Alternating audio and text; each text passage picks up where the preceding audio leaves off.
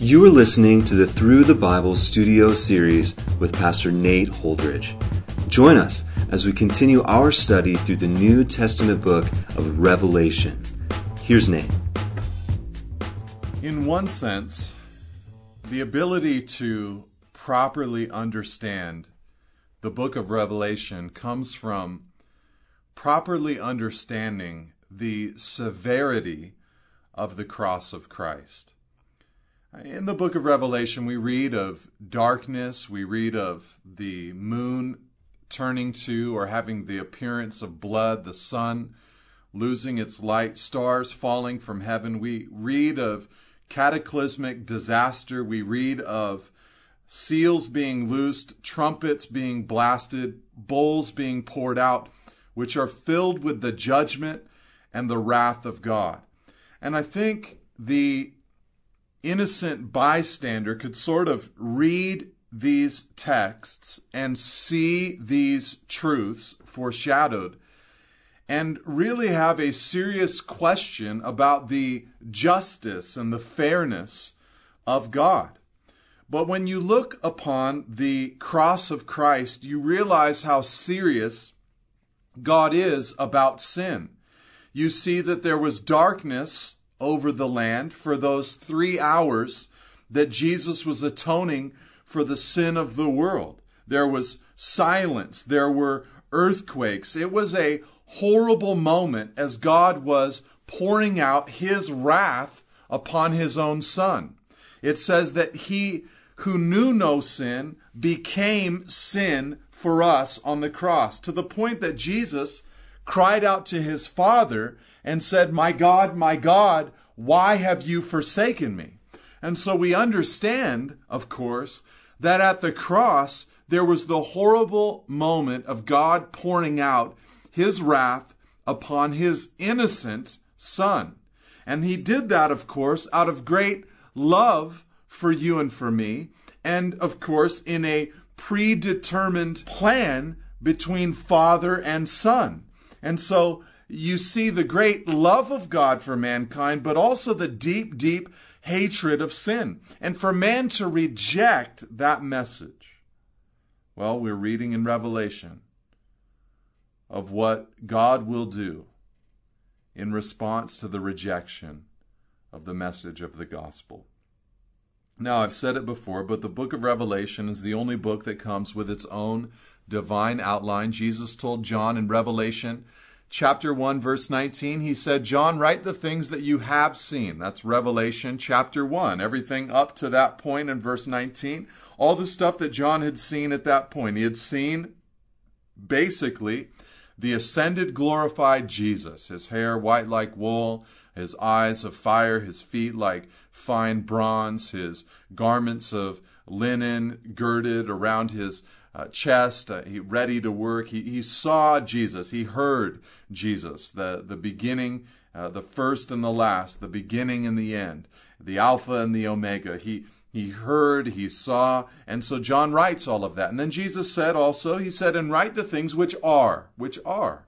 And the things in the book of Revelation, which were at the time of, of John, were the seven churches of Asia Minor. Revelation 2 and 3, Jesus writes seven letters to these seven churches. And then he says, and record and write the things which take place after this. And chapter 4, verse 1, the, the phrase after this is repeated twice. And so, chapter 4, all the way through the end of the book, are the things which will take place in uh, the future. Chapter 4, uh, John goes and sees a vision of heaven. He sees the throne room of God in chapter 4, and then he sees a scroll in the hand of God in chapter 5, which becomes the centerpiece of the rest of the book of Revelation. And that book, uh, in one sense, seems to be the title deed to the earth, but it is sealed. And no one is found worthy to open the scroll or to loose its seals. And John begins to weep until an angel says to him, Don't worry, here comes the lion of the tribe of Judah, the lamb that was slain. He was found worthy to open the scroll, to loose its seals. And so Jesus began to loose the seals, and we saw in chapter 6 some horrible events that unfolded in the first six seals. You see the Antichrist revealed. You see military disaster uh, throughout the world, war taking place throughout the world. You see the economy collapsing. You see uh, death as a result of those elements. You see great martyrdom as many people lose their lives for the belief in the gospel. And you see uh, the uh, cataclysmic events of the sun becoming black and the moon becoming like blood. And then in chapter 7, there's a parenthesis. And the parenthesis merely records the 144,000 Jewish super witnesses who will preach the gospel on earth during this time of great tribulation. And they will preach it with great effectiveness. Many people will give their lives to the Lord. There will be great celebration. Many people will lose their lives as martyrs, but many people will, will receive uh, the gospel as they hear it. That brings us now to the end of the parentheses at the end of chapter 7, to the opening of the seventh seal in Revelation chapter 8. Verse 1 When the Lamb opened the seventh seal, there was silence in heaven for about half an hour. Uh, up until this point in heaven, it's been loud celebration, it's been boisterous praise, it's been holy, holy, holy is the Lord God Almighty. It's been the casting down of crowns. It's been wonderful prayers and celebration. But now, total silence. It's as if gravity is setting in as this seventh seal is opened. All the first six seals were harmful enough, but in this seventh seal, which contains seven trumpets, and in the seventh trumpet is contained seven bowls or vials we'll see that each one of these elements by its own stand alone is bad enough, but when you combine them all together and realize that they are all wrapped up in this last and final seal that Jesus opened, you realize the awesomeness, the gravity of what's taking place. Just total silence. Habakkuk chapter 2, verse 20, uh, speaking of the judgment and the wrath of God. He says, But the Lord is in his holy temple. Let all the earth keep silence before him. Just imagine how ominous this moment is going to be. Thousands and millions, perhaps billions of souls, eh, billions of people in the presence of God, yet total silence. I think there's going to be that silence because of the, the gravity, the horror, the awe, so to speak, of what's about to take place, and just simple anticipation for what is about to come. Now, the timing of this event, of course, is a big question for us. When is the seal going to be opened up during that time of great tribulation? And uh, for me, I believe that about 21 months or three and a half years or so into the Great Tribulation, not quite at the three and a half year mark, this seal will be opened and all hell is going to break loose. It's going to be an incredible time here on planet Earth. And I believe, of course, as I've been saying all along, that the church will not be present uh, for this here on earth, that the church will have been called home to meet the Lord in the air, as Paul says in 1 Corinthians 15 and in 1 Thessalonians chapter 4.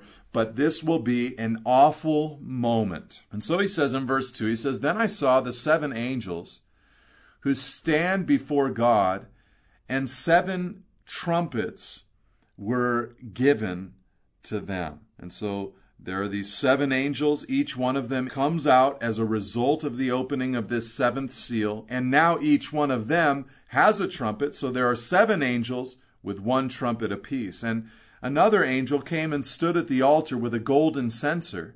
And he was given much incense to offer with the prayers of all the saints on the golden altar before the throne. And the smoke of the incense with the prayers of the saints rose before God from the hand of the angel. Then the angel took the censer and filled it with fire from the altar and threw it on the earth, and there were peals of thunder, rumblings, flashes of lightning, and an earthquake. And so uh, Gabriel, perhaps, it, it tells us in Luke chapter 1, verse 19, that Gabriel stands in the presence of God. And here in verse 2, we have seven angels who stand before God. And another angel comes, and he has this golden censer. And there's much incense in that censer. And he offers it with the prayers of all the saints. The smoke of the incense rises to God before these seven trumpets begin to blast. Now, of course, we already saw this in the throne room of God that the prayers of the saints were kept like incense in God's presence, stored up in a golden bowl, that God would keep the prayers of the saints. We've already seen that. And of course, this idea that the prayers of the saints are uh, ascending to God like incense, this is very reminiscent, of course, of the, the temple or the tabernacle, because there in the tabernacle there was the incense that would burn before God in the holy place, and it would actually, of course, waft back behind the curtain that separated the holy place from the Holy of Holies. And so, uh, you know, but that's a symbol, of course, of the heavenly reality. And so, just the beauty of the prayers of the saints to God. It's like incense to Him. And I think it's good for us to point out, at least at this point, that God loves prayer. God looks for prayer in His people. You might remember there when Jesus went to the temple at the end of his earthly ministry. The week before he was crucified, he, with great anticipation, rode into Jerusalem. The people laid down uh, palm branches before the Lord and they were singing Hosanna, save now, and crying out to him. It was a moment of great anticipation and true to their wildest dreams and hopes, he went directly to the Temple Mount. But contrary to their dreams and hopes, he really didn't do anything at the Temple Mount. He, it says in Mark chapter 11 at least, just looked around at all things. He left, spent the night in Bethany with his disciples, and then the following day went back to the temple cleared out the temple of the money changers and those that were buying and selling, he cried out and said, it is written, My house shall be called a house of prayer for all nations, but you have made it into a den of thieves. What was Jesus looking for? I believe personally that he had done this thing three years previous, and that at that moment he's declaring, Listen, I, I came looking for prayer and I'm not finding it. I'm finding activity, I see religiosity, but I'm not seeing prayer. And it's a humbling reminder for us of the reality that God absolutely adores and loves and longs for his people to be a people of prayer. He loves it for us as his disciples. He longs for us to be a people of prayer. You remember when Jesus, there in the Garden of Gethsemane, uh, he looked at his disciples and said, Watch and pray lest you enter into temptation. The spirit is willing, but the flesh is weak. The Lord desires for us to be a people who cry out to Him. And I think one of the things that's so difficult for believers about prayer is that, I mean, there are a lot of things that can be difficult, but I think a couple of problems that we sometimes have in prayer is that we believe that our feelings have to be very much a part of things. But that's not the case. We don't need to have strong feelings necessarily. What we really need is strong faith a real belief and a real trust that God hears our cry because of the blood of Jesus, that we have access to boldly approach his throne to find grace and mercy to help us in our time of need. So I believe that if we could drive out the sense of that our feelings need to be there and to drive out our fear by having this true, strong faith in God in prayer, I believe that we'd get a little bit further. But I also think another thing that, that is necessary in prayer is a little bit of divine specificity. In other words, I think a lot of times in prayer we're so vague and we're so general.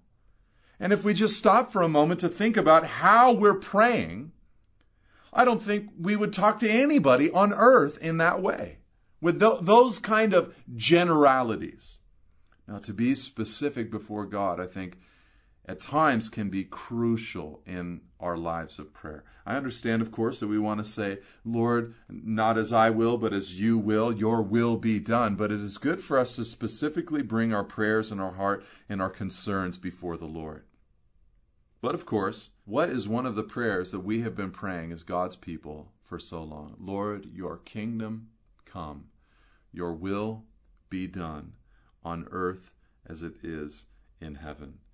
And here now, as there's silence in heaven and the prayers ascend to God, really what we're seeing is the ultimate answer of that prayer, the collective prayer of God's people over the centuries. Lord, your kingdom come, your will be done on earth as it is in heaven. This prayer is now going to be fulfilled, beginning here with this seventh seal. So the angel, verse 5, took the censer and filled it with fire from the altar and threw it on the earth. God moved by the prayers of his people, and there were peals of thunder, rumblings, flashes of lightning, and an earthquake.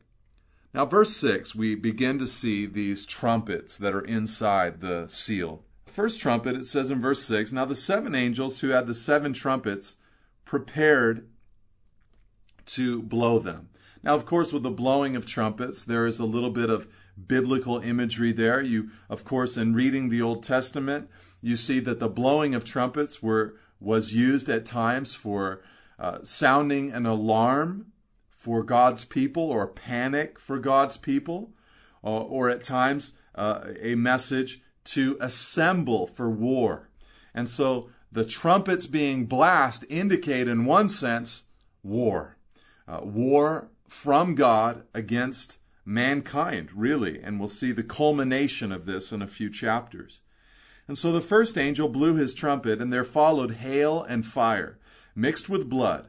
And these were thrown upon the earth, and a third of the earth was burned up, and a third of the trees were burned up, and all green grass was burned up. And so we have a massive ecological disaster here in this first angel and the first trumpet. And uh, this is interesting. I mean, in, in one sense, God is really striking and judging the creation. You've got a third of the earth and a third of the trees and all of the green grass burned up. So, this is quite a judgment that takes place upon the earth. Now, of course, the big question here is are these judgments of God, are they literal? And they really don't read as if they're mere imagery, they read as if they're literal. In fact, when you read of these judgments, you can't help but notice that they are very eerily similar to the judgments of God upon the nation of Egypt in the book of Exodus. And of course, when reading that, none of us would approach it as if it's imagery. We would approach it as if it actually occurred and actually happened. And so here we see that God begins to judge, and here he judges a portion of the creation. And then, uh, verse 8 says, The second angel blew his trumpet, and something like a great mountain, burning with fire, was thrown into the sea. And a third of the sea became blood a third of the living creatures in the sea died, and a third of the ships were destroyed. And so here a great judgment upon the ocean, upon the sea. And of course, you see that John is attempting to describe these events as best as he possibly can. The things that he's seeing and observing, he says here, something like a great mountain burning with fire was thrown into the sea. And so you know, of course, the question is, well, what is it? What was he seeing?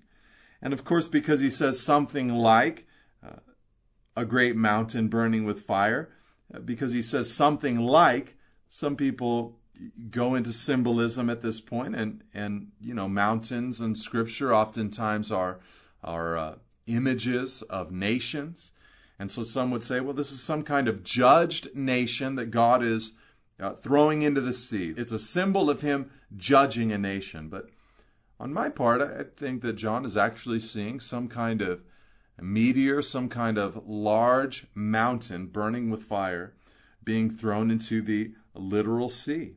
And you see there that a third of the sea becomes blood or like blood. A third of the living creatures in the sea died.